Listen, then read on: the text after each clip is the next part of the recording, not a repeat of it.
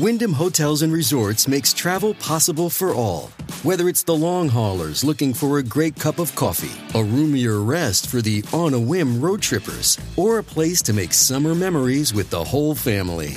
No matter who you are, where you're going, or why, with 24 trusted brands to choose from like La Quinta, Days Inn, and Super 8, your Wyndham is waiting. Get the lowest price at wyndhamhotels.com. Restrictions apply. Visit website for more details.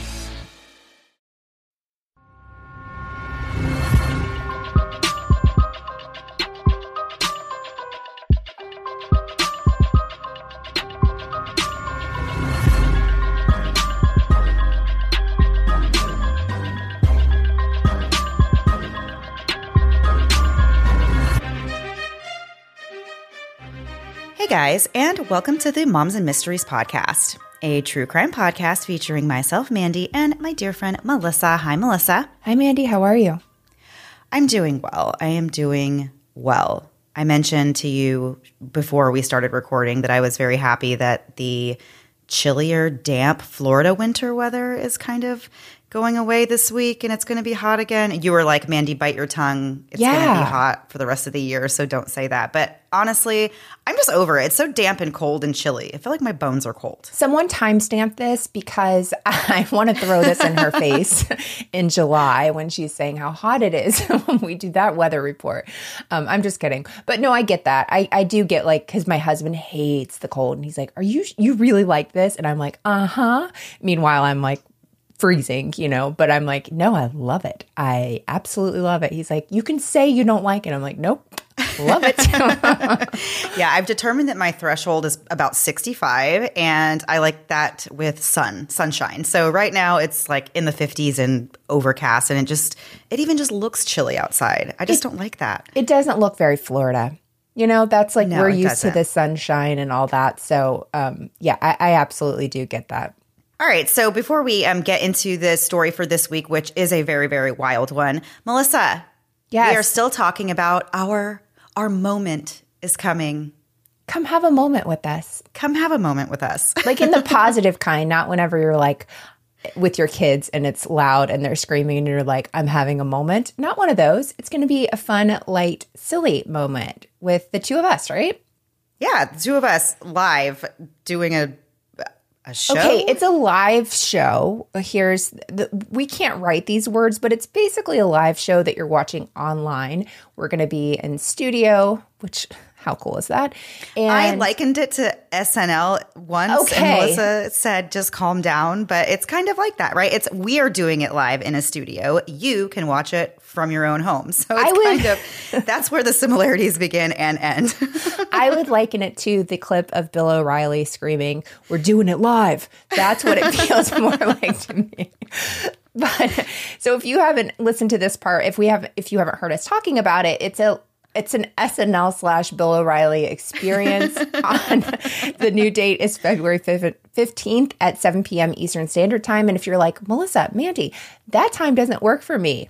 We got you, boo. It's available for seven more days after the moment. So you might not be able to be there live and in person, but you can relive our biggest nightmare slash embarrassment of ourselves for seven full days after. a whole week. Yes, and uh, we're also excited because we have like a little bit of a secret that we're going to be um, releasing maybe some new items um, at, during the moment. So merch items. So that will be like five things, like very cute things that we can't believe we didn't come up with before, but we actually put our brains together and made up some ideas. And wouldn't you know it, when we spent a little time, it worked out. They're so cute. It did, yeah. And there have been um, some listeners have asked us for different merch, or we've had kind of the same merch pretty Oh my much gosh. since the very very beginning. literally year one. Yes, and have never come out with new designs, but we figured, you know, new year, new name, new us. We need some new merch. So um, that will be coming out uh, at the moment. And then, of course, after the moment, everybody will get to see uh, all these new designs. Um, but if you want to be like the first in line,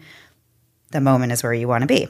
Yes. So it's moment.co slash moms and mysteries, and we'll have it linked in our show notes. We'll also be doing some giveaways. I think we talked about this, Mandy. If not, this is a surprise to you of some of the new merch while we're uh, doing our moment. So SNL, Bill O'Reilly live show. We'll take out the Bill O'Reilly SNL. Just chaos. Whatever the most chaotic thing is you can think of, that's what you're going to watch. If you want to know what the inside of our brains look like without editing, that's going to be where you want to be. There you go. and hopefully you can forgive us for any mistakes that we make. Just forgive us in general. There you go. All right. So, on the topic of forgiveness, actually, I would consider myself to be a fairly forgiving person. It really would take a lot for me to just cut somebody off completely or to really feel like they had wronged me in a way that was truly just unforgivable. I understand people make mistakes, and sometimes the mistakes that we make hurt people that we really care about, but it doesn't always mean that all hope is lost for that relationship. Everybody, of course, has their own limits when it comes to the way they allow others to treat them, and what's right for me may not be right for you. But today's story deals with one woman's absolute loyalty to a man who continuously wronged her in big ways for decades. This is one of those stories that really will have you saying, wait, what? Over and over again. So, chemical attacks, as in being attacked with a chemical, whether it be an acid or a base, is something that we thankfully don't hear about that often. The last time we talked about it on our show was back in 2020 when we talked about the stalking of the singer Bjork and the man who tried to send her an acid bomb. If you remember from that story, the bomb was supposed to go off when Bjork opened a package and it would spray her in the face and torso with enough acid to disfigure her. Thankfully, officials intercepted that package before it was even delivered, and Bjork suffered no harm. In this week's story, a woman named Linda Riss wasn't as lucky. Linda Riss was 22 years old and soon to be married in June of 1959 when a man claiming to be delivering an engagement present rang her doorbell. Linda's engagement party was just the day before, so it wasn't unusual that a gift would be arriving. Her mom, Bertha, who she lived with, actually opened the door. And when Linda heard that the man was looking for her for this delivery, she approached the door. When Linda got to the door, the man quickly took out a small bottle from the box that he was holding and flung the contents of the bottle into Linda and her mom's faces before taking off. Linda was stunned by this hot burning sensation all over her face, her eyes, and her head. And after a few moments, she realized that she could not see anything. The women had just been attacked with lye. Linda rushed to flush her eyes out with cold water while screaming, I'm blind. Call an ambulance. Call the police. Do something. And neighbors actually heard these screams and came to help her. They led Linda to the sofa and consoled her while they waited for the ambulance to arrive. Linda's mother, Bertha, was left scarred but not blinded. But Linda suffered a much worse fate. She ended up spending months in hospitals, undergoing multiple operations, but ultimately she was left blind in one eye and partially blind in the other. Her forehead and scalp were disfigured, and she would hide these injuries under wigs and sunglasses for the rest of her life. Although Linda didn't see the man who threw the chemical on her, she knew who was responsible, and that was her former boyfriend, Bert Pugach.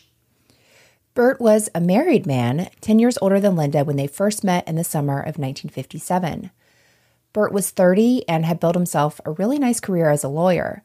But according to The Guardian, he was more like the Saul Goodman type flamboyant and morally sketchy. He owned a nightclub and a plane, and he drove around in a powder blue Cadillac. That's like literally the image of every cheesy lawyer in every movie ever.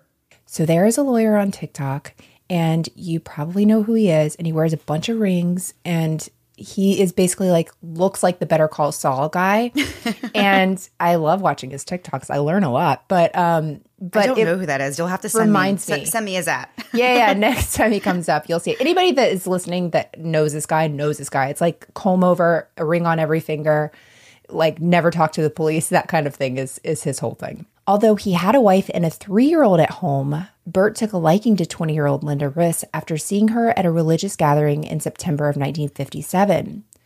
Bert never mentioned to Linda that he was actually a married father, and he went on to charm her with his wealth. He bought her gifts and he took her out on fancy dates. And Linda thought Bert was kind of a nut at first. That was her word. But soon she started seeing him as being kind, witty, and, quote, fantastically intelligent, end quote, which was great because when it came to his looks, Linda was underwhelmed. she, we don't hear that a lot. It's normally like he was so handsome. He looked. He was so you know. He, she was Right. beautiful. All this, and she's like kind of an uggo. So she said that she did not think he was handsome, but that he was so charming he could charm a snake. Is that a compliment? Well, n- no. I mean, I don't think he has a lot going for him. So I guess charming a snake is like on his list. I just don't know if I would want someone to say that about me that I could I was char- so charming that I could charm a snake because it just implies already that you are I don't know. No, it doesn't. Nothing implies anything good. It's not like I could charm you into falling in love or anything. It's Right. literally a snake, Right. the beast of the ground. So he made her feel very important and great all the time, sending flowers, records, poems, and roses on a regular basis, which Mandy, you and Haley pointed out this sounds like love bombing. For sure. This word wasn't around then. But yeah, when somebody's just doing all that and you're like, mm, okay, that's just them trying to over inundate you with this. I don't know. I- I feel like it's making up for the fact that you're a snake charmer. For sure. For sure. Bert would talk to Linda about marriage, which is something they both wanted. That is, until Linda found out that Bert was already married. Bert admitted that he was cheating on his wife with Linda, but he told her he was going to get a divorce and he wanted to be with her instead. A year later, though, he still hadn't done that. So Linda broke things off with him. But in an effort to keep Linda in his life, Bert showed her some divorce papers that turned out to be fake, and Linda cut him off for good. So after the breakup, Linda goes to Florida with a friend and she meets a man named Larry there. Larry wasn't rich like Bert, but Linda found other reasons to like him. Unfortunately, though, Larry went off with the army shortly after they met, and when Bert found out Larry was out of the picture, he sent his father to talk to Linda in hopes of getting her to change her mind and take Bert back. So your dad knows you're married and have a small kid, and you send him to your former mistress to be like, You want to try this again? Yeah, I have questions about the whole family there. it does make you wonder. So Bert's father agreed. That's the surprise. It's not so much the surprise that he asked his dad, it's that his father was like, sure, I'll go to Florida and talk Right? to your mistress. So he agrees and tells Linda that Bert's been telling the truth about leaving his wife. And Linda believed him and she got back together with Bert. Because why would you think the father was lying to you? Not surprisingly, though, both Bert and his father were completely full of it, and they were both lying to her. Bert's wife actually ended up calling Linda and telling her that she was never going to divorce Bert. She said he had cheated on her constantly, but they had a daughter together, so she That makes me so sad. right? Where she was like, "Please don't be another piece of my pain, but even if you are, I'm not leaving him, so get over it." right. Like that's honestly just horribly sad. Yeah. But Bert wouldn't give Linda any space whatsoever. He called her nonstop and even showed up at her job unannounced, pretty much begging her to take him back. His behavior eventually led to Linda losing her job because Bert was causing too much of a ruckus. She ends up getting a new job as a receptionist at a textile firm, but Bert continued to harass her. Eventually, though, the pleas for a reunion turned into threats against her if she didn't abide. He said if he couldn't have Linda, nobody could. And he actually told her that he would, quote, blind her with acid, end quote. So Linda goes to the police, but unfortunately, they weren't much help. This is decades ago, so I I hope and pray we've gone gotten a lot further with stalking and stuff, but I know there's still more work to do. But like at the time, they literally tell her there's nothing they can do until something happens. So basically, good luck, you know, and Right. to call us after. Yeah. And I think we have come a lot, you know, we've come a long way, but I, I feel like we still kind of hear this in Oh, yeah. stories where people have tried to report um, behaviors like this that could potentially turn dangerous. And they're kind of told the same thing, you know, that until something actually happens, there's really not much that can be done. Yeah. So in this case, something did happen. Uh, it was on June 15th, 1959. And that was when a man rang the doorbell at the house that Linda shared with her mom and threw lye into the women's faces, leaving Linda partially blind and permanently disfigured. When Larry saw Linda's injuries, he actually had the audacity to break things off with her. After Linda told the police that she knew it was Burt behind the attack, the police did question him, but to no surprise, he denied everything. The officers began to surveil Burt, and they even tapped his phone in hopes of gathering evidence against him. And Linda was also given 24 hour police protection. It was noticed that Burt was getting these calls from men who were demanding that Burt pay them off if he wanted them to keep quiet. So Burt actually did hand over about $1,000 to these blackmailers, which of course makes the police suspicious that these men were also involved in the attack Right. on Linda. So they just kept watching and they kept listening into these phone calls while they were building their case. Meanwhile, Burt still actually could not leave Linda alone.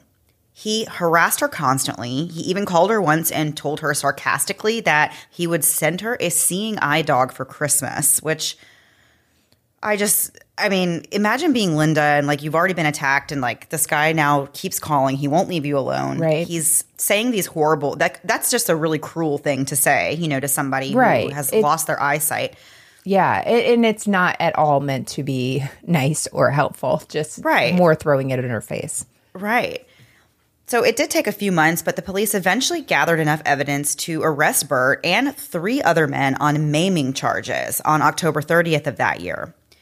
Upon his arrest, it was found out that Burt was in possession of a loaded gun, which he had been keeping in his briefcase. And because they were in the state of New York, that was actually a felony. So he really was just not off to a very great start with this investigation right off the bat. So the other three men that were arrested in connection with the lye attack were 34-year-old former heavyweight boxer Herd Harden, a 31-year-old client of Burt's named Al Smith Newkirk, and Newkirk's 28-year-old friend Walter McMillan. All three of these men gave full confessions, and they stated that Burt actually hired Newkirk to murder Linda initially. But when he found out that Newkirk charged $10,000 for a hit, Burt thought that was too much. So instead, he agreed to pay $2,000 to simply have her maimed. Oh my gosh.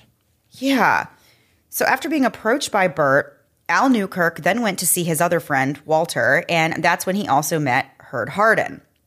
Harden said that he was actually interested in doing the job himself.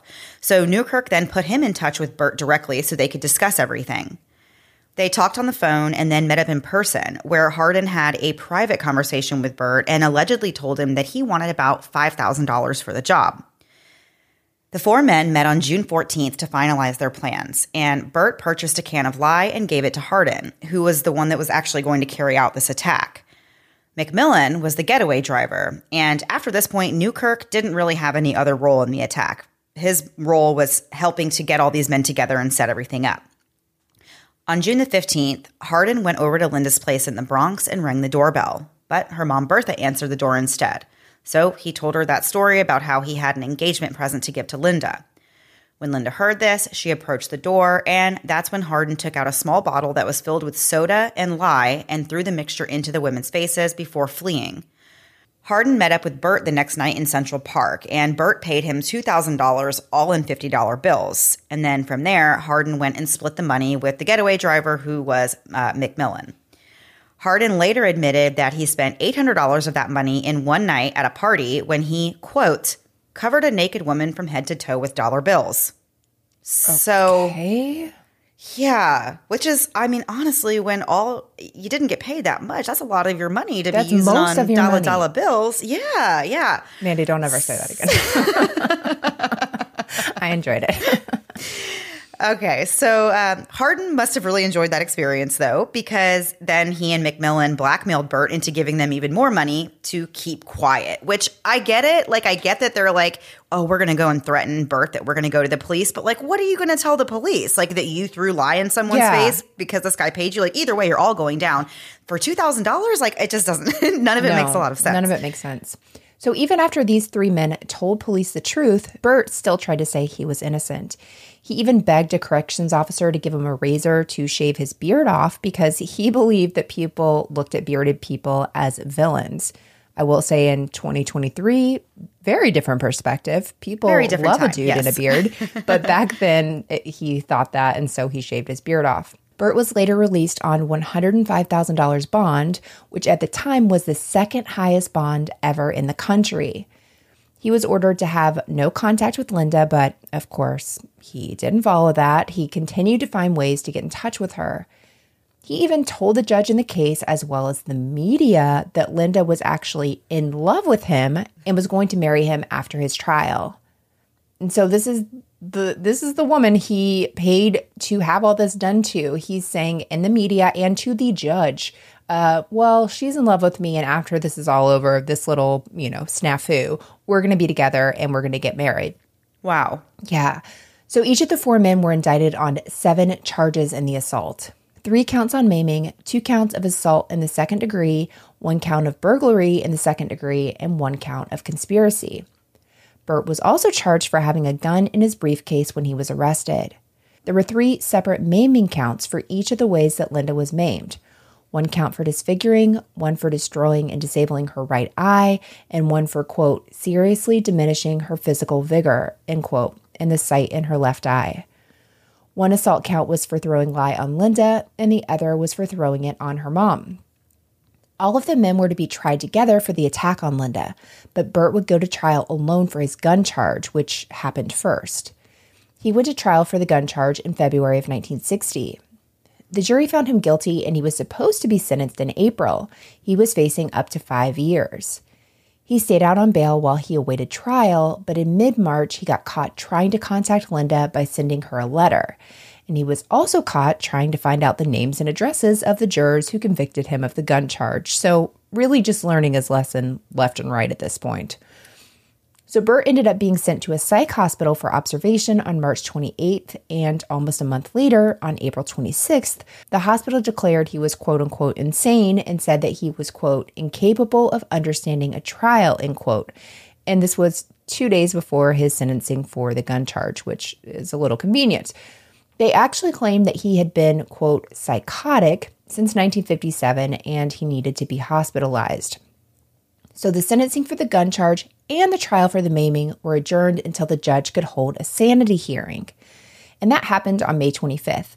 A second psychiatrist told the judge that Burt was insane and suffering from psychosis of a quote, paranoid schizophrenic type, end quote, and that he was not able to understand the charges against him. The final sanity hearing was held on June 6th, and the judge conducted his own evaluation of Burt. Burt was able to answer questions coherently and in detail. A psychiatrist for the prosecution testified that Burt was sane. Ultimately, the judge deemed Burt sane and said that he could stand trial for both the gun charge and the lye attack, and Burt was sent back to jail with no bond. And we have so much more to get into with this story, and we will do that after one quick break to hear a word from this week's sponsors.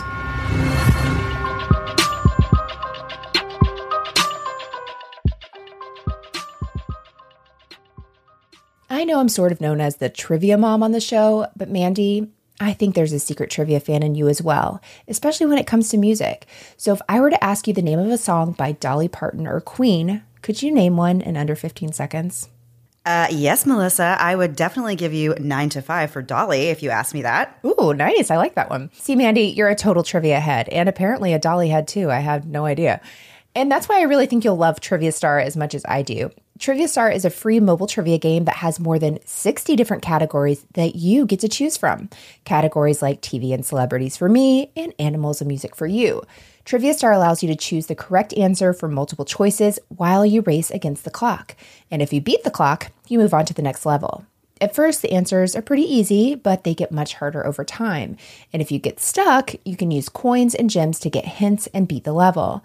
And right now, Trivia Star is offering you 2,500 coins and 500 gems when you download and play. Trivia Star has thousands of five star reviews in the Apple Store and is the number one trivia game on the App Store. Download it today to challenge yourself. Just go to the Apple or Google Store and search for Trivia Star.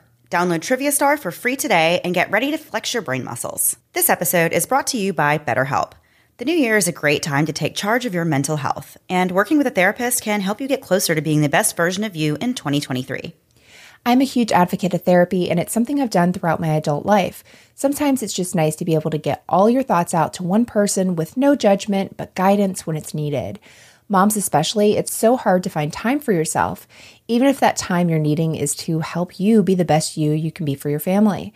That's why BetterHelp can be a great option. It's convenient, flexible, affordable, and it's entirely online, which is especially great because sometimes just getting there is hard enough. To find the best therapist for you, you'll just fill out a brief questionnaire and get matched with a licensed therapist. If you find the therapist you're matched with doesn't work for you, that's fine. You can switch therapists at any time for no additional charge. If you want to live a more empowered life, therapy can get you there. Visit betterhelp.com slash moms today to get 10% off your first month. That's betterhelp, H-E-L-P dot com slash moms. Now back to the episode. So before the break, we were talking about Bert Pugach and Linda Riss, who at one time were in a relationship and it didn't work out. So Linda kind of moved on and Bert really could not handle that. He was eventually charged with being responsible for a lye attack on Linda and her mom, where he essentially hired somebody to go knock on her door and throw this chemical into their faces. Truly, one of the most horrifying things I think I can imagine, like as a way of being attacked, uh, because it left permanent damage, you know, on, for Linda. Right. A year after the attack, a jury was selected for the joint trial that the four men who were involved in the Sly attack were going to be in. The prosecution actually said something uh, regarding a world famous acid attack on a labor columnist, and the defense thought that this was unfair. So they ended up motioning for a mistrial and they won. So these three hired men did remain in jail until the next trial, but Bert was actually let out on bail. Finally, on November 9th, 1960, Bert was sentenced to a year for the gun charge that was from having a gun uh, in his briefcase when he was arrested. And he was then formally disbarred by the Bar Association.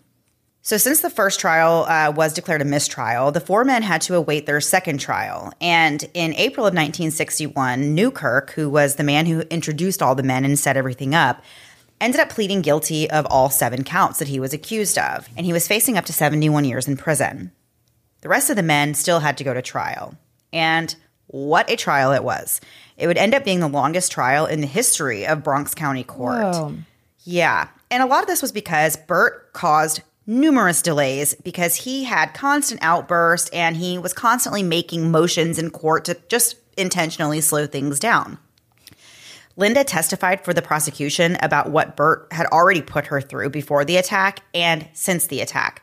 She ended up being on the stand for a total of seven days, detailing all of Bert's behaviors. In the courtroom, she wore all black, including black sunglasses and a black wig. At one point, the prosecutors actually asked Linda to walk over to the jury and show them the injuries that she sustained in this lye attack. So she removed her sunglasses and revealed a flesh colored patch over one of her eyes, which she then also removed and showed them a scarred socket where her eye should have been. She also pulled the bangs from her wig back to show the jury the lumpy scar tissue that was extending across her brow. Linda described her attacker as being a black man, over six feet tall, and very heavy set. And this description matched Herd Harden. When Linda was asked about him, she said that he looked exactly like the man who attacked her, and her mom agreed that Harden was the man that threw the lye on them. Prosecutors called another witness, a woman named Susan, who testified that in February of 1959, Bert asked her if she knew anyone who could either, quote, beat up a girl, knock a few teeth out, or throw acid at her. Susan said yes, that she did, which in itself is disturbing Gosh, that you yeah. would know someone, you know, willing to do any of those things. But she put Bert in touch with this person. It was her friend named Joseph. Susan said that she actually did hear Bert use Linda's name when he was talking to Joseph on the phone. Joseph took the stand too and said that he did speak with Bert about attacking Linda in either January or February of 1959. And again, he spoke to him in July or August of that year, at which time Bert said that he wanted to have a girl hurt and said that he would pay $200 to, quote, have her face pushed in, end quote. He mentioned Linda's name again this time, but Joseph said that he didn't accept Bert's offer and never did anything about it. Wow. So, as we said before, Bert was up to a bunch of nonsense and shenanigans in court, and some of the things he did were absolutely unbelievable. At one point, about a month into the trial, Bert used a lens from his glasses to slash his wrist, right as the court was about to return to session after a recess. When officers grabbed him, he screamed, quote, Let me alone. I've got a case in court. I have to go to trial, end quote. Then he shouted, quote, Linda, I love you. Linda, I want you, end quote. He was taken to the hospital where his wounds were determined to be superficial.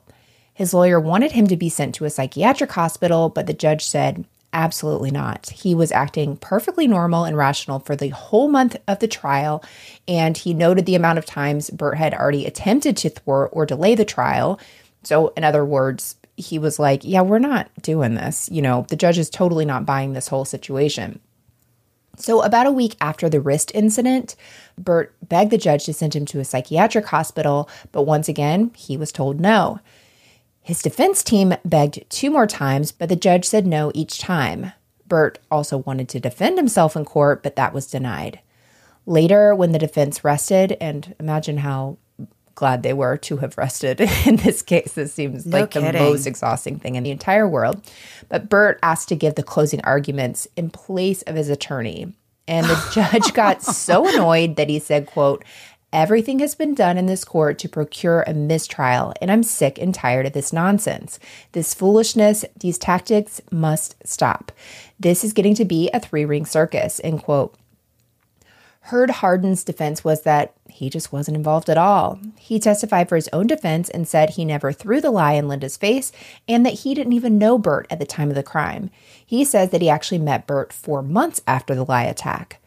He claimed that the police beat a confession out of him, held a gun to his head, and threatened to convict him of attempted kidnapping of Burt if he didn't confess.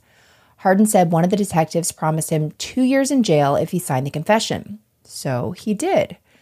Walter McMillan, who was the getaway driver, ended up not being tried alongside Burt and Hardin. The trial lasted 14 weeks total, and much of it was each side debating over whether or not Burt was insane. Finally, on July 14th, the jury reached a verdict after about two and a half hours. He and Hardin were both found guilty on all counts and faced 65 years in prison. Hardin was sentenced to 50 to 60 years.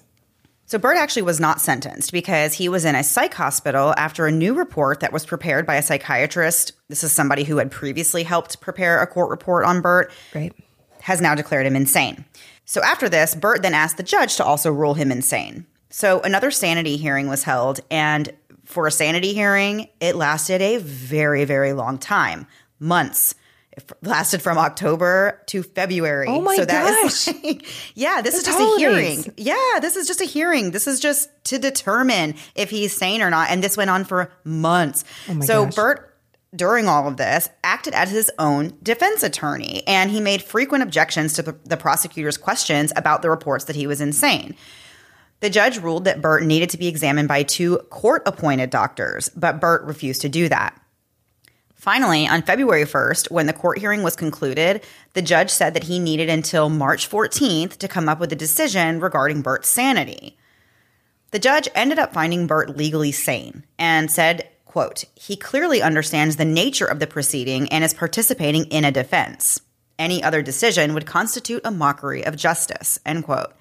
He pointed out that Burt acted rationally during the hearing and he spoke intelligently and even presented arguments and referenced specific points of law. So basically, he was like, this is somebody who has done his research and his homework and knows exactly what to say in a courtroom, not somebody who's like so insane that they can't understand anything in court. This is someone who clearly understands the gravity of the situation and everything that's been said. Right. He also said that Burt was, quote, a fake lunatic and he was clever and cunning and had no conscience. He sentenced Burt to 15 to 30 years, which was the maximum that he was able to give him as a first time offender. Linda, at this time, did not agree with this, and she felt that it was not good enough. She wanted Burt to pretty much just die in prison. She, at this time, was still undergoing operations for all the injuries that she sustained. On December 3rd, 1962, McMillan ended up pleading guilty to all the charges against him. He and Al Newkirk, who also pleaded guilty, as we said before, were both sentenced on December 21st. McMillan was given seven and a half to eight years, and Newkirk was given a five to 10 year suspended sentence plus one year probation, and that was because he had given testimony at Hardin's trial. After being sentenced, Burt filed a ton of appeals because, of course, he did Right.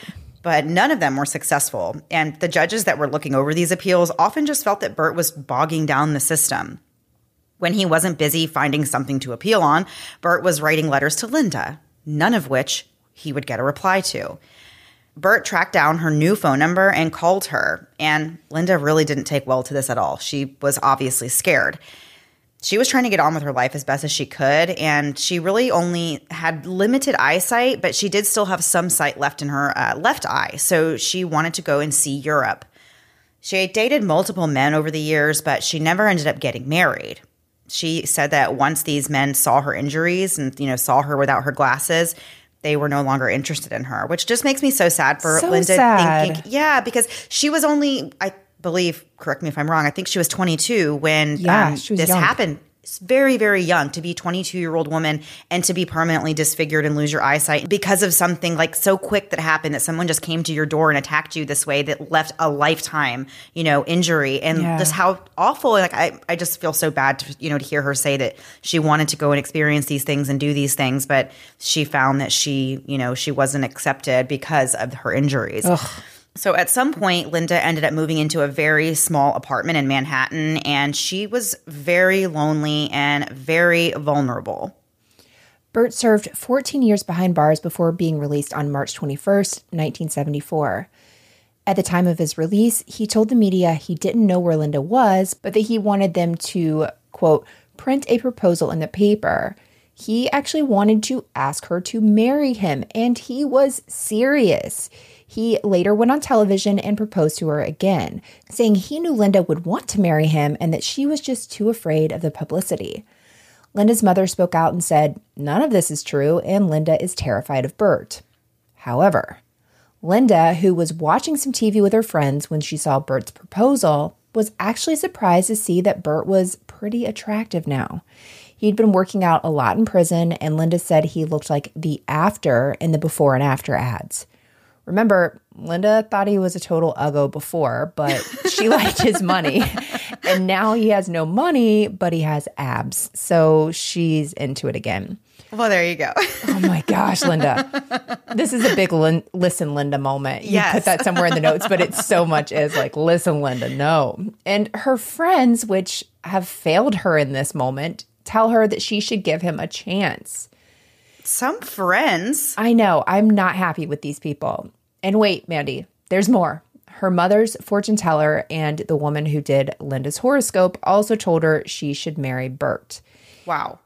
Even the police woman who protected Linda from Burt before his arrest talked her into getting back together with him. Okay, now this one just makes me mad. Like, what? Totally. The whole thing makes me mad because like, come on, protect her. Like she she's vulnerable clearly and these people are like, "Yeah, no, you should definitely prison for 20 years. He's got And this man is clearly a manipulator. Obviously, Totally. we've seen that already, and like all of these people should know that. Like it should. It should not just be as easy as, oh, there he is on TV saying, I want to marry you, for everyone to be like, you know what? You absolutely should. Yeah, absolutely. Wow, he wants to marry you? That's great. What? No, he's the worst. So Linda started to focus on all the good things about Burt that she remembered from back when they first started dating. All those nice things he bought for her, and how charming and witty and intelligent he was, and not apparently how much he was love bombing her. And then Linda got wind that Burt was entertaining six girlfriends, and she got worried that someone was going to snap him right up if she didn't make her move and get him first. Oh my gosh. It's like a high pressure sales pitch that he was doing, I feel It like. is. It is. But like also like have the six girlfriends, buddy. They're not staying with you for long. This is ugh, this whole thing. This makes me like angry and sad. Like it's both. Like the whole thing was Yes, for manipulative. sure. 100%. And so then Linda contacted Burt and they got back together. In May of 1974, after reuniting with Burt, Linda went to a federal court to ask that they would reinstate Burt's law license, a motion that was denied, thank goodness. Because can you even imagine this guy having been your attorney? You'd be like, this guy was never had a, even had any time to work on my case because he's like married, courting other women, setting up all these things behind the scenes. Like, Oh my gosh. So Burt did become a paralegal though, and he opened his own practice and had an office in a lawyer's suite. Burt and Linda went on to get married on November 23rd, 1974, in a courthouse wedding. They moved to Queens, where they actually stayed for decades. According to Burt, the couple never spoke of the lye attack. He said Linda knew he didn't mean for it to happen that way. He told her that when he hired the guy, it was just to beat her up, not throw a lye on her, which, man, thank goodness. That Like, makes it so much better. yeah, Right. he wasn't really trying to hurt you. He was just trying to hurt you. So he claimed the other men decided to use lye and blackmail him. And according to Burt, he and Linda were devoted to each other. Burt claimed to regret the attack every day of his life, not enough to actually, you know, say to Linda, Should we talk about this? Like, should I apologize what actually happened? But he never accepted any responsibility because he would say he didn't do it, he caused it. What is that? What is that? That is, yeah, okay. I didn't do it. I caused it. That sounds like a prequel to the O.J. Simpson book. no kidding. So he also said he initially wanted to kill Linda, so he waited outside with a gun, but then he couldn't go through with it, so he hired three men to beat her up instead. But he says he didn't want her to be maimed. Okay, so you were going to kill her, and then you settled on None of that makes any sense. beating sense. her up, but they None of that makes accidentally maimed her. No, none of that. And it it still is very much set up in a way that's like, look at how great I am. I was going to do something much worse, but then I decided I would just settle for getting her beat up instead. Like it doesn't make you sound any better. it's terrible. And there's actually so much more to get into in this story, new updates, which are just wild. And we will get into those after one last break to hear a word from this week's sponsors.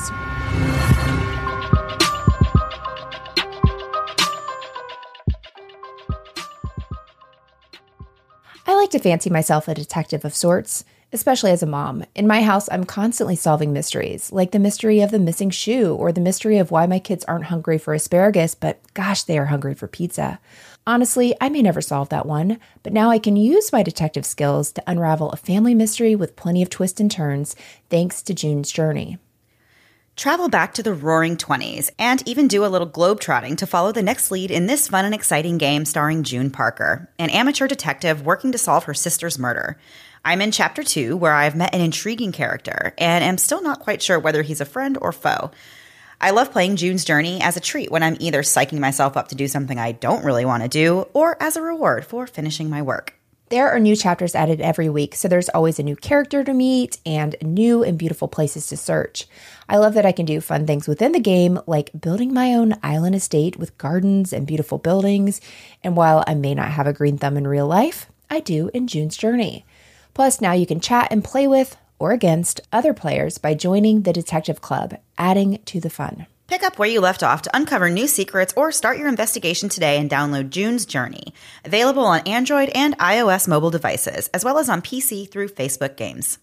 There's a certain February holiday coming up that's all about love. And while I'm not a mushy kind of gal, I do love playing a game. And this year, whether you've been with your partner for a month or what feels like 20 Jessica Simpson pregnancies, you should check out Let's Get Deep, brought to you by What Do You Meme to add a little fun to your Valentine's Day and beyond. Melissa and I have both discussed our love for the What Do You Meme game, so I was excited to look through the questions in their new game, Let's Get Deep. The questions range from things like, How do you show your love? to more risque ones like, What were your first impressions of my family? And actual risque ones, which we won't share on our show, but they're definitely in the box. Relationships all need a little TLC, and this is a great way to have a little fun and let loose, all without reminding your partner that tomorrow is garbage day. Valentine's Day is the perfect time to try out Let's Get Deep for yourself. And you're in luck because we have an exclusive offer for our listeners. For a limited time, get 20% off with the code MOMS when you go to whatdoyoumeme.com slash let's get deep. That's whatdoyoumeme.com slash let's get deep and use code MOMS. Again, to get 20% off, go to whatdoyoumeme.com slash let's get deep and use code MOMS. So let's get deep, literally. It's been a while since I've had a baby of my own, and some days I miss it so much. The baby cuddles and baby smiles, but when it comes to diaper rashes, not so much. I remember the first time my oldest had a diaper rash, I was really devastated. Here's this tiny thing totally dependent on me, and now she's fussy and obviously uncomfortable, and I'm supposed to have the answers. Well, with time and treatment, it went away, but what I really wanted was to avoid it altogether. And now, baby butts rejoice. New Huggies Skin Essentials are here, a brand new dermatologist approved line of diapers, wipes, and pull ups training pants, all designed with baby's sensitive skin in mind. The wipes are thick and have zero harsh ingredients for a great, gentle clean. Pull Up Skin Essentials has got your big kid covered too, with a training pant that's ultra soft and breathable to help protect sensitive skin throughout potty training. Whether you're a first time parent or a seasoned pro, make it easy on yourself and your baby with Huggies. Learn more at Huggies.com. Once again, head to Huggies.com to learn more. And now back to the episode. Okay, so before the break, Burt Pugach and Linda Riss are now married, even though that seems like a Terrible idea. huge yet huge departure from the beginning of the story where he arranged to have lye thrown on Linda's face.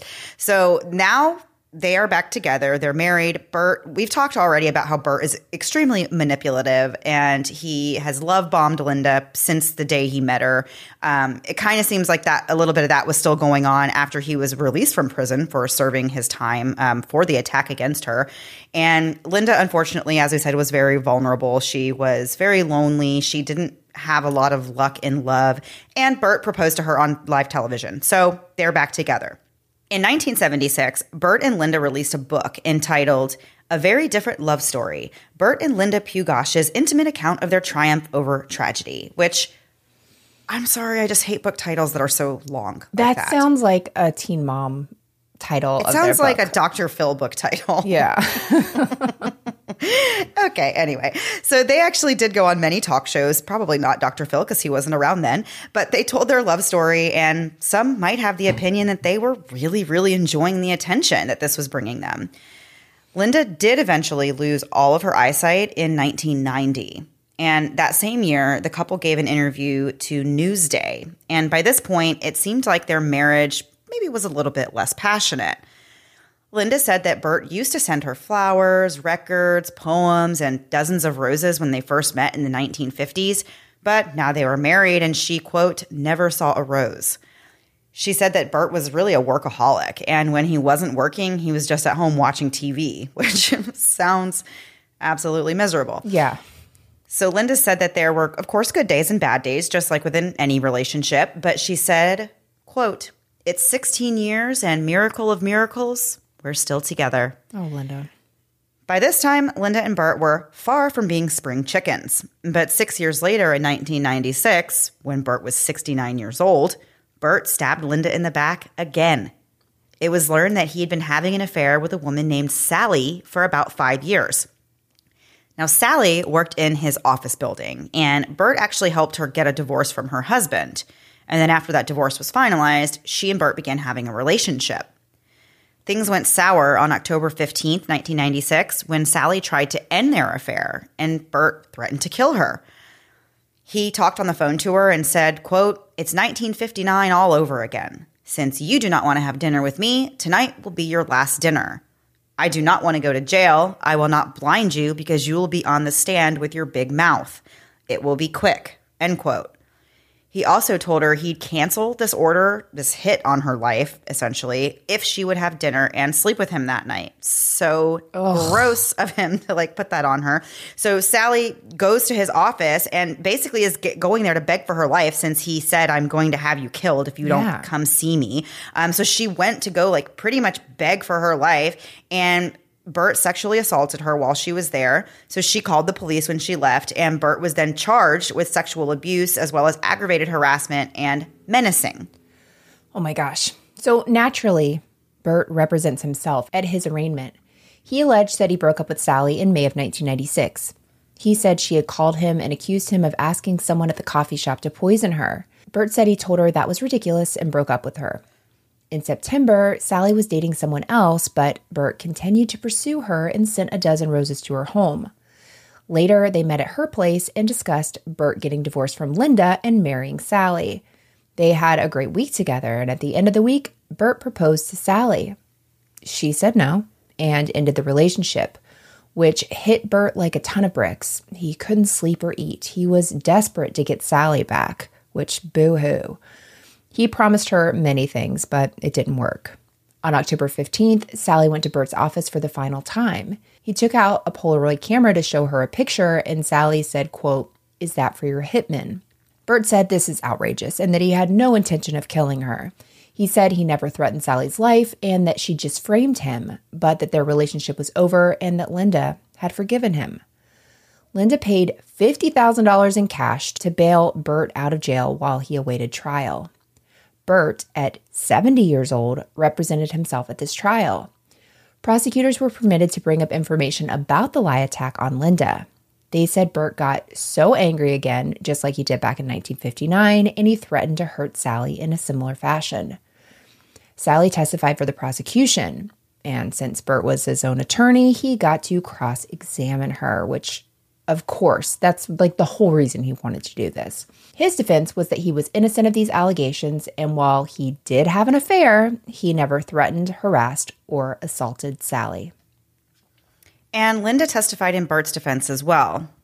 Kind of strangely, she wore an all black outfit in court just like she did when he was on trial for the lye attack against her. And once again, Burt got to question her since he was acting as his own attorney. He asked Linda if they had a good marriage, and she said, Yes, you're a wonderful, caring husband. And the prosecutor, of course, objected to this.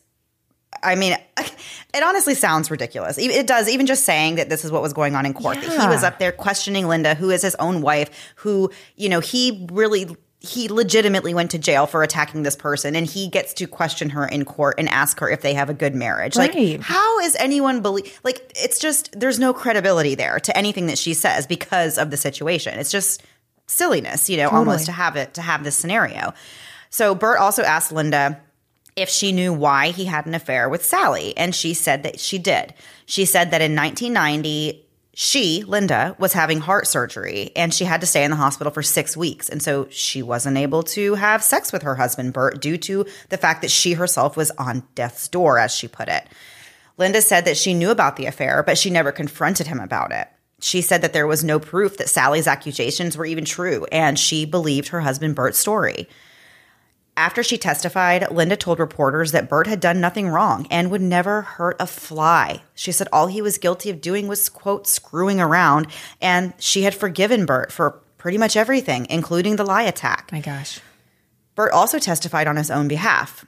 He actually had planned to question himself, but decided not to do that. I don't know how that would have even worked. He would have just been up there talking to himself. That he wanted have- to play the role of lawyer and witness. So he wanted to like actually question himself as a lawyer and then answer his own questions. Honestly, that could have gotten him like uh, an insanity defense.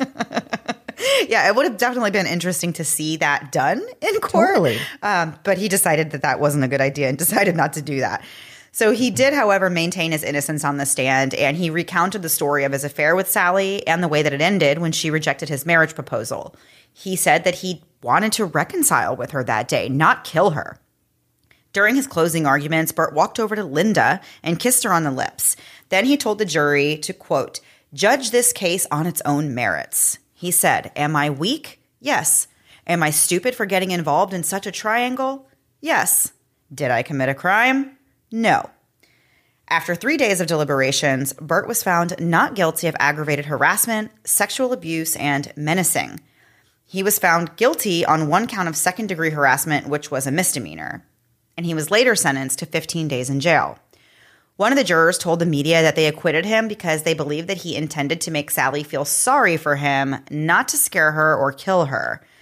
They agreed to convict him on the second degree harassment charge because he was constantly calling Sally. Another juror said they believed Sally's testimony, but her relationship with Burt had been what they considered weird from the start. Others thought that since Linda had testified on his behalf, it must mean that Burt wasn't so bad oh after Oh my all. gosh. Yeah. What was going on back in the 1950s and 60s? Yeah, I don't have a good answer for you, but Yeah. it wasn't great. After Burt served his short sentence, he and Linda stayed together, and in 2007, the documentary Crazy Love, which told their story, was released. Melissa said that she watched this documentary years ago. I did not watch it. I haven't watched it, but I really would like to watch it just to kind of see in, with images Yeah. of, It of these kind of things. It was on Netflix or maybe Hulu, but I didn't know the story. And so I thought it was just going to be the whole lye incident. And then it gets to this part and you're like, what? Like, how, Yeah. how did this happen? Yeah. Yeah. Yeah. So in uh, December of 2012, Linda unfortunately became really unwell and she was hospitalized for nearly a month until she passed away on January 22nd, 2013 from heart failure. She was 75 years old at the time of her passing. After she died, Bert spoke with the media and said that the couple had a storybook romance Never and loved book. each other. Yeah, loved each other more than any couple ever could have. He also said once again that he was never involved in the lye attack and he said, quote, If I told anyone to throw a lye on her, would she have married me? End quote. I love those kind of questions where Right. it's like, I don't know, Burt. idiot, not me. Right. Yeah. Yeah. So in 2016, when Burt was nearly 90 years old, he met a younger woman named Sheila at a deli in Queens. Sheila was a married woman with two daughters, and Burt became really enthralled with this entire family, and they became very close with Burt. In May of 2020, Burt was left paralyzed on one side of his body after he had a stroke. Upon his release, he went to go live with Sheila and her husband, and Sheila actually became his caregiver. Burt thought this would be temporary and he'd be able to live on his own again one day, but that didn't end up happening. On Christmas Eve of 2020, 93 year old Burt passed away. His loved ones soon learned that Burt left his $15 million estate to Sheila, and this was money he had made over the years in stocks. His family also learned that his will had been revised five times after Linda died in 2013, and that in each of those versions he gave varying amounts of money to friends, but he always planned to leave the majority of it to this foundation for the visually impaired, a foundation that he had set up in Linda's honor, which is literally maybe the only decent thing this guy did in his life. And there was probably a tax write off involved in this, which is why he even did it. But sure, yeah. in some of these wills, Sheila was named to receive $5 million, but his loved ones alleged that Sheila wanted more and that she coerced it out of him. The final change to Burt's will was in October of 2020, which was months after he moved in with Sheila and her husband. In this draft, he cut the foundation out of the will and made it so Sheila got $15 million. This was obviously suspicious to Burt's loved ones, so they filed a lawsuit stating that Sheila coerced Burt to change his will after he had a stroke. They further alleged that Sheila had abused Burt and sped up his death by denying him food and medicine that he needed.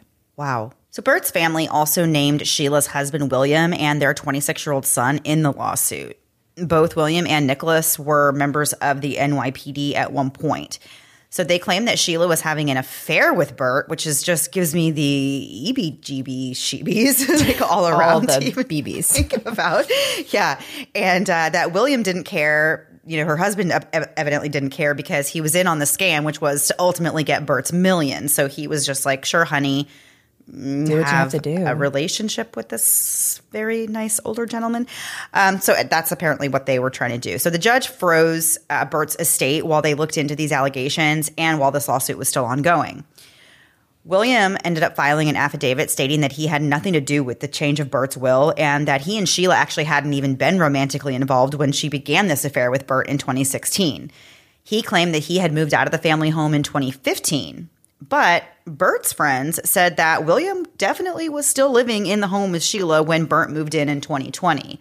Sheila's attorneys responded to the lawsuit stating that Burt's loved ones were just making baseless accusations to get access to the money that they really weren't even entitled to.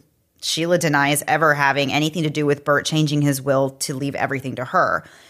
She said that her marriage to William was over when she began seeing Burt, and that she and Burt were in a serious and loving relationship, and that she had spent months taking care of him in her home after his stroke. In her own words, she says that she took care of him, quote, in the most compassionate and loving way imaginable, end quote. I don't know why that just all of it makes me feel sick in Yeah. some way. all of it just does. Yeah. So she said that they became intimately involved in 2016 and had uh, a normal relationship where they attended family functions and took trips together. Sheila says that she never asked Burt for any financial support at all.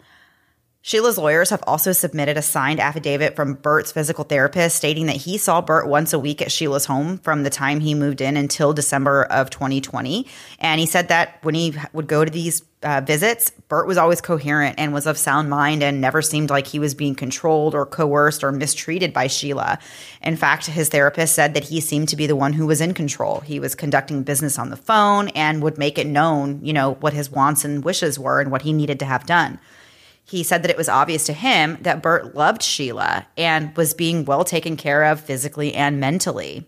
And as of this recording, the lawsuit and these allegations are still ongoing.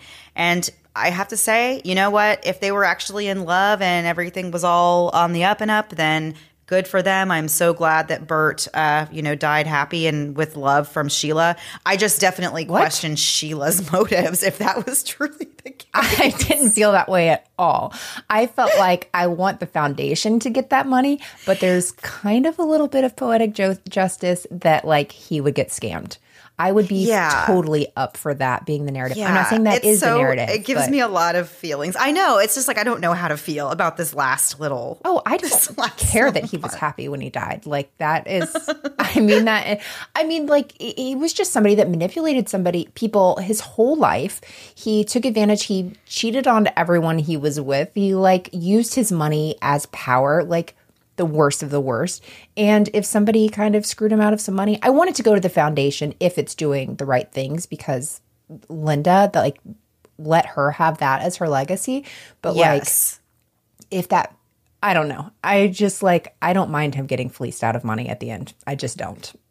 No, I don't either. But then I, I also am just like I don't like people who do that to old people either. so but like, this is the one case where I'm like, no, actually, I'm like honestly, they're both like kind of like crappy. If that's you If know, this is true, this is all if it's alleged true, and everything, If it's yeah. true, exactly, it's all alleged. I don't know. I don't know. Maybe Sheila legitimately did get that money. I don't know. Maybe she didn't have any scamming thing of her own, but maybe she did. but if she did, I I would look the other way. there you go. There you go. So that was the story um, for this week. Melissa, I know that before we do, last thing before we go, we did have an important little update on the Jared Bridegan story. If you wanted to share. So earlier in the week, there was an announcement that the Jacksonville police had a huge development in the case of Jared Bridegan's murder. And if you recall, we covered that story back in September. Um, and that's the story of the um, father of four who worked at Microsoft. He uh, was gunned down after bringing his twins home with his daughter Bexley in the back seat. Um, and on Wednesday, they made an announcement, and that was that a man by the name of Henry Tenon, who was 61 years old, he was charged with conspiracy to commit murder, second degree murder, child abuse, and accessory after the fact to a capital felony. And that's not a name anyone knew, you know, as we were going through this, when we were looking into it. Obviously, that was never a name. This was somebody that was not known to the family. But since then, Mandy and I have been reading, and it's all over the place, really. But there have been connections to um, Jared's ex-wife Shanna's f- husband, his her new husband, and I think they're separated now. Mario, Yes, they are. that Henry may have been renting a home from him. So there's a lot still going on with this case. It's a great first step, but there's still a lot more. The fact that it is a conspiracy to commit murder charge, they made it very clear in the press conference. This guy didn't act alone. We know there's other people involved. So just think of the family and they're going through so much and you know we're seeing them on the news and everything and there's i just can't imagine how exhausting how upsetting. I don't know mandy and i talked about this off mic. It's just pain that we can't imagine and just kind of having to relive it all over again every time something like this comes up Yeah, yeah. So, and we, as we said, we've we've been talking about this case um, for several months, as Melissa said, and um, you know we are fully in support of the Bridegan family and everything that they are doing to bring justice in this case. So, if you um, didn't check out that episode, you can go back and find it. It's the murder of Jared Bridegan, and also if you are online, you can go to brideganfoundation.org and find out a lot more information. Kirsten Bridegan has got a lot of really cool stuff going on. So, if you want to go check that out and find out more about the case and more about what she's been doing um, the last the last year, really. Yeah, absolutely. And one other quick update, but this was for Denisha Montgomery Smith last week. Just last week, we covered her story. They've released the footage from Denisha in the car with the other officers where she was being attacked. And so It that's come out. frightening. It's absolutely horrible. Absolutely. So there's, it's, yeah, Mandy said that. I, I have no other words, but that's out there. I don't know that I would advise you to watch it, but I think there's more and more that's going to come out in that story. So definitely keep that family in your thoughts. Definitely. Okay, Melissa. So before we get out of here for the week, let's do a little last thing before we go. I think we're going to do something kind of what we've done before, but maybe do it correctly this time. Is that what I? Is, Am I right? it's it's been a long episode, so maybe we'll just do one. So pick out your best one. Um, someone kindly wrote to us and said, I think you guys were trying to play this game medium when we both say a word, guess, and try to get to it. So the idea, though, is we'll say our first word. I think it's basically what we've done before. We both say a word and we try to get to the middle one. So after we say our first two words, the difference is say you say house and I say car, and we one of us says tires and the other one says um, roof. Those are our new two words that we're trying to get together. So instead of going back from that first original word, does that make sense? That we're taking the new two words to get to the same word. Oh, I thought that's what we were doing. Okay, I thought it was too. And as I'm saying it, I'm like, I think that's what we were doing. But I don't think we explained it very well. And by we, I mean me. So let's just try it. I'm going to try my best word and let's see where we get. And so on the count of three, we're both going to say what word we have and we're going to try to eventually meet in the middle with the same word, right? okay. Okay. One, two, three. Meat pie. Manager. Okay. Manager? One, two, three. Kitchen. Rules. Okay. Kitchen and rules. Okay. We're getting there. Not really. One, two, three. Knife. Measuring. Measuring makes so much more sense. Okay. Knife and measuring. Okay. One, two, three. Spoon. Dice. What? Did you say dice? I think because when you dice things and you measure them Oh, out. I was thinking like like die. I'm like, how do we get out of the kitchen? Okay, Okay, so but dice and spoon. Okay, okay, keep spoon. going. Okay. ugh, I don't know though. Okay, Okay, no, I really don't either. okay. One, two, three. Spice. Salsa. Okay, okay, okay, okay, okay. We can do this. All right, spice and salsa. We've got it. There's a word I am thinking of. Ready? One, two, three. Jalapeno. Chipotle. Dang it. Okay, but we're still on the right track. but there's nothing more. I have nothing more. Okay, Chipotle, Chipotle, and How do you have nothing more? because I don't know what to go from here. Okay, uh, here we go. One, two, three. Rice, Pepper. Oh my Okay, gosh. all right, now we can do it. Let's think of yours. One, two, three. I swear to God, Mandy. One, two, three. Salt. Burrito. What did you say?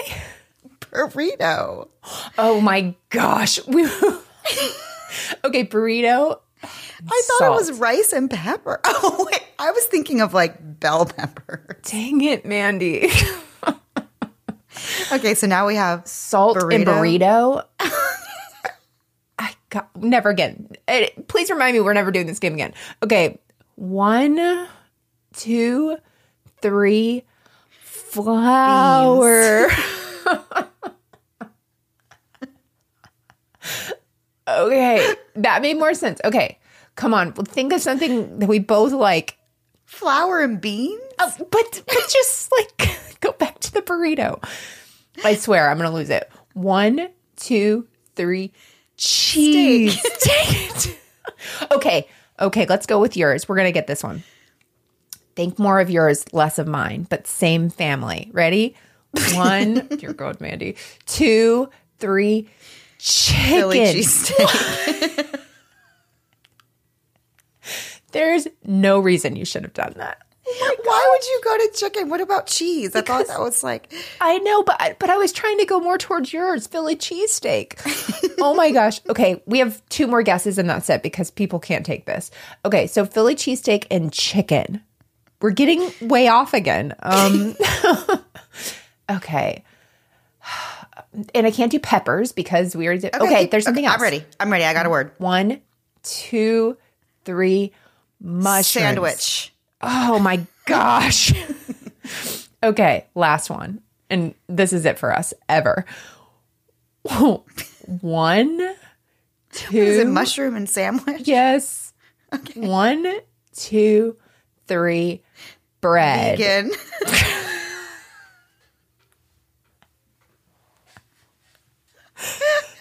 It's over. Never again. Never again. Oh my god.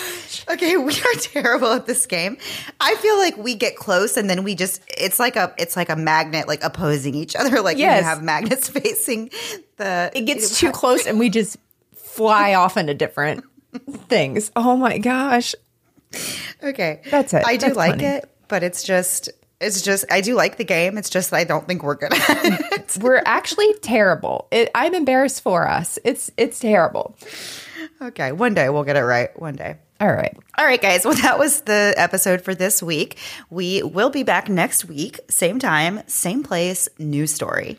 Grab your tickets at moment.co slash moms and mysteries. Have a great week. Bye.